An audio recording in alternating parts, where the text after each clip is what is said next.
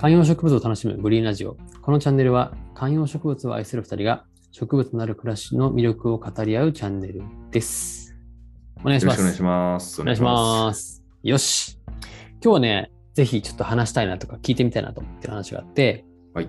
えー以前にもね、あのーまあ、ハンギングの話を少ししたことがあったと思うんですけど、今日はね、そのハンギングの鉢の話ではなくて、吊るし方？うん。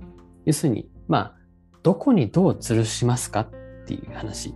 これをね、結構ちょっといろいろあるだろうなと思って、その話をしていきたいなと思ってます。うん。やってみましょう。ちなみに、ハンギングやってるんだっけ？やってます。おいくつかやってて、うん。僕の家では、えーカーテンレールはいはいはいはい。の、えーカーテンをつけるこう穴のところを、まあ、カーテンをつけずに、そこになるほど。そう、ポトスを S 字フックでかけたりとかはいはいはいはい。してますね。えー、カーテンレールはでも、いや、多分、まあ、どのご家庭にもカーテンレールはあると思うんだけど、そのカーテンレールはちょっと不安じゃない？そんなに強度があるものじゃないから。あまあそうですね。だからあんまり重いものはかけられないなって思ったりはするんですけど。はあ、はあはあはあはあ、じゃあもうカーテンレールのあのカーテンフックかけるところに、そう。あとはレレール自体のこの上のこの、なんですか、バーみたいなところうんうんも全然使えるとは思うので、うん。そのあたりとか、まああと、でもそれってかけてるとカーテン閉めれないじゃそん問題はどうするんですか？それがね、難点です。しかも、しかもね、冬は結構その窓際って寒いんで、寒い寒い寒い。その移動とかが。現の家も、築古のマンションだから、そうそうそう。ああのヴィンの窓はヴィンテージマンションです。いやいや、言い方で、言い方、ちょっとかっこよくしたけど、ヴィンテージマンションはさ、はい。その内装とかはやってるけど、やっぱ窓とかはさ、うん、ま、も元のままだったりするじゃない？そう、窓はね、元のままなんですよね。二重サッシュとかになってないから、うん。結構空気が、まあいい意味で換気ができてるのかもしれないけど、うんうんうんねえ結構だから、結露もしたりするし、うん、そう。でも、プチプチはちょっと貼りたくない感あるじゃないですか。あのたまにあの実家とかでもなんか友達ん家とかでプチプチ貼ってる親とかいますけどちょちょっとなまあそれはちょっとなって感じがするんでそうそうそう。ああ、そうなんだ。じゃあカーテンレールにやってるんですね。はいそうですなるほど。さんのところはどうですか？僕はですね、あの、照明のですね、こうライティングレールをはわしてまして、そこにですね、フックをつけて、こうぶら下げるようにしてます。それねめっちゃいいっすよね僕もねやりたいなと思ってるんですよいや、めちゃくちゃいいよ。ライティングレールとかダクトレールとか言いますよねうん。もう、まあ、もともと備え付けではなくて、まあ、その、ライティングの、まあ、レールというか、あー照明のところにバコッとそれをですね、そまあ、外付けというか、うんあの、引っ越してきてからはめまして、ダクトレールを。で、そこに専用の、こう、また、シーリングのフックをつけれるので、個別で買えるんで、そこにフックをつけて、そこからいろいろとハンギングしてますね。それ強度はどうですか？えっ、とね、まあ、結構ね、一応その規制では、要するに商品自体は結構シビアなんで、まあ、あんまりその鉢として重いものはぶら下げられないっていう感じかな。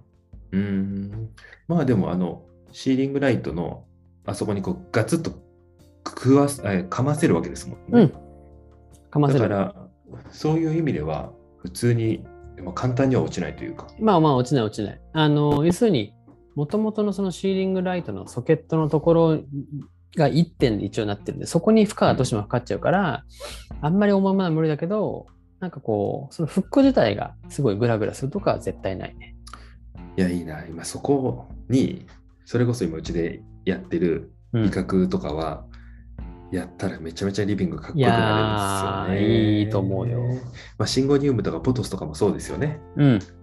そうそう。だからその、そのくらいの軽さの、あの、土がそんなにたくさんなくてもいいやつとかで、で、ハンギングはまさにその、まあ以前にご紹介をしたあの、金刀の、うんえーハンギング用のやつとかだと軽いので、もともとの鉢自体は。うんうん。すごくね、あの、いいと思います。いや、やっぱあの、吊るすと一気にこうこなれ感が出るというか 部屋自体にあの、そうね。植植物の面積も増えるしうん。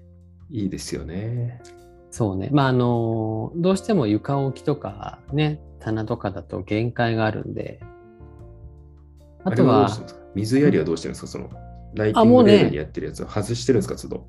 えっとね、夏場とかはやっぱジャブジャブ上げなきゃいけないから、外したりとかしてるけど、あの、冬場とかであれば、それこそ、あの、もう、夜間とかで、うんうん、こう、普通に手伸ばしてやったりとかでできるんで、それでやってるかな。あの、蜂の乾き具合とかは、都度こう覗き込むんですか、うん、あ、そうそうそうそうそうそうそう。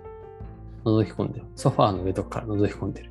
なるほど、なるほど。そう、そうなりますよね。うん。まあ、あとはでも、全然手が届くので、うちはうん。普通に、その取り外しもすごい簡単なのも良くて、うんうんうん。そうそうそう。だし、それこそ、あの、ちょっと洗濯物乾き悪いものとかは、一旦その観葉植物を、それこそカーテンレールとかに動かして、うんうん、そこに洗濯物を干したりとかしてるから、はいはい特にね。そういう意味でも、このシーリングのダクトレールっていうのは、すごくね、便利ですよ。いいなぁ。いや、欲しい。はいそれこそ、ここに LED のライトとかつけたら、確かにね、雰囲気が出て、いや、とかそのまま照明当てれるからね。アマテラスだ。ここにアマテラスを買うしかない。そうそう。そこでも、あの、シーリングライトの場所は動かせるんで、レールのどこどこでも、向きも変えれるし、いいなぁすごく便利ですよ。あとはあれですね、その吊るすっていうところで言うと、うん。今僕が気になってるのが、突っ張り棒で吊るす。はいはいはいはい。流行ってますよね。そう、突っしかも張り棒。突っ張り棒は横じゃなくて縦ね。そうそうそうそう。もう横で立って突っ張るのはもう実家だと。これからは時代は縦。縦だよね。そうそうそうそう。縦時代はで。突っ張り棒縦ですよ、皆さん。縦も、しかもあれですよ、あの、地震対策のあの、タンスとかが地震で揺れないようになるあの 足の幅広な足のやつじゃなくて、はいはいはい。丸いやつ黒いね。黒いマットな塗装のやつで、シュッとしたやつで、はいあのそこに、えー後付けのパーツとしてトレーとかフックとかを足していくやつ。そうね。商品名で言うと、ドロアラインってやつがめちゃめちゃかっこいいんですよ。はい。話題ですよね。そう。ちょっとね、欲しいけど今悩んでるとこですね。いやー、あれ、ドローアラインは本当に、あこういうデザインの力ってすごいなって思わされるよね。突っ張り棒ですもんね。そうなのよ。突っ張り棒なんだけど、もう、あれがあることによって、急にこう、部屋に豊かになるというか、そう。ね。僕ね、やりたいんですよ。ドロアライン置いて、上にライト置いて、その下に板付けの美隠しだみたいな。いや、いいね。いいっだし、す。あれも別にハンギングじゃなくても、下に垂れ下がっていくような種そう類のね。そうそうそう。何でもいいですよね。あの、それこそドロアラインにこう強めのライトつけてる人なんかは、うん。あの、アガペとか、うん。そういうこう強い光を求めてるものとかを置いたりしてますよね。うん。いや。あれはほん、いや、もう僕も何度も検索して、めちゃくちゃ検索したわ。現物も見に行ったし、あ、現物どっかで見れるとこあるんですか？ツタヤ家電にあるよ。ニコタマツタヤ家電に現物あった気がする。いやー、ニコかな、見に行ったらもうニコタマってもうツタヤ家電、プロトリーフみたいなこう、物欲をめちゃめちゃ刺激する、ね、ツアーになっちゃうんですよね。もうに、ツタヤ家電は物欲の刺激が半端じゃないよね。うん、いや、ちょっとドローアラインは空間の中にあっても違和感を出さないから。あのツタヤ家電のおしゃれの中にあっても異物感がない突っ張り棒。僕なんなんで買おうかなと思ったらあそこにあのプロジェクターを最初置けるかなと思ったのよ。フックとかと合わせて少し台みたいなのも出せるじゃない。でそこにプロジェクターを置くと、まあ、空間的によく使えるかなと思ったんだけどやっぱりね、うんこう重さがちょっとやっぱなかなか難しくてあれだちょっと一旦頓挫しちゃったんだけどまあでもやっぱりね欲しいなと思ってます未だにちょっとこれ、後編行きましょう。あわかりました後編に続く。はい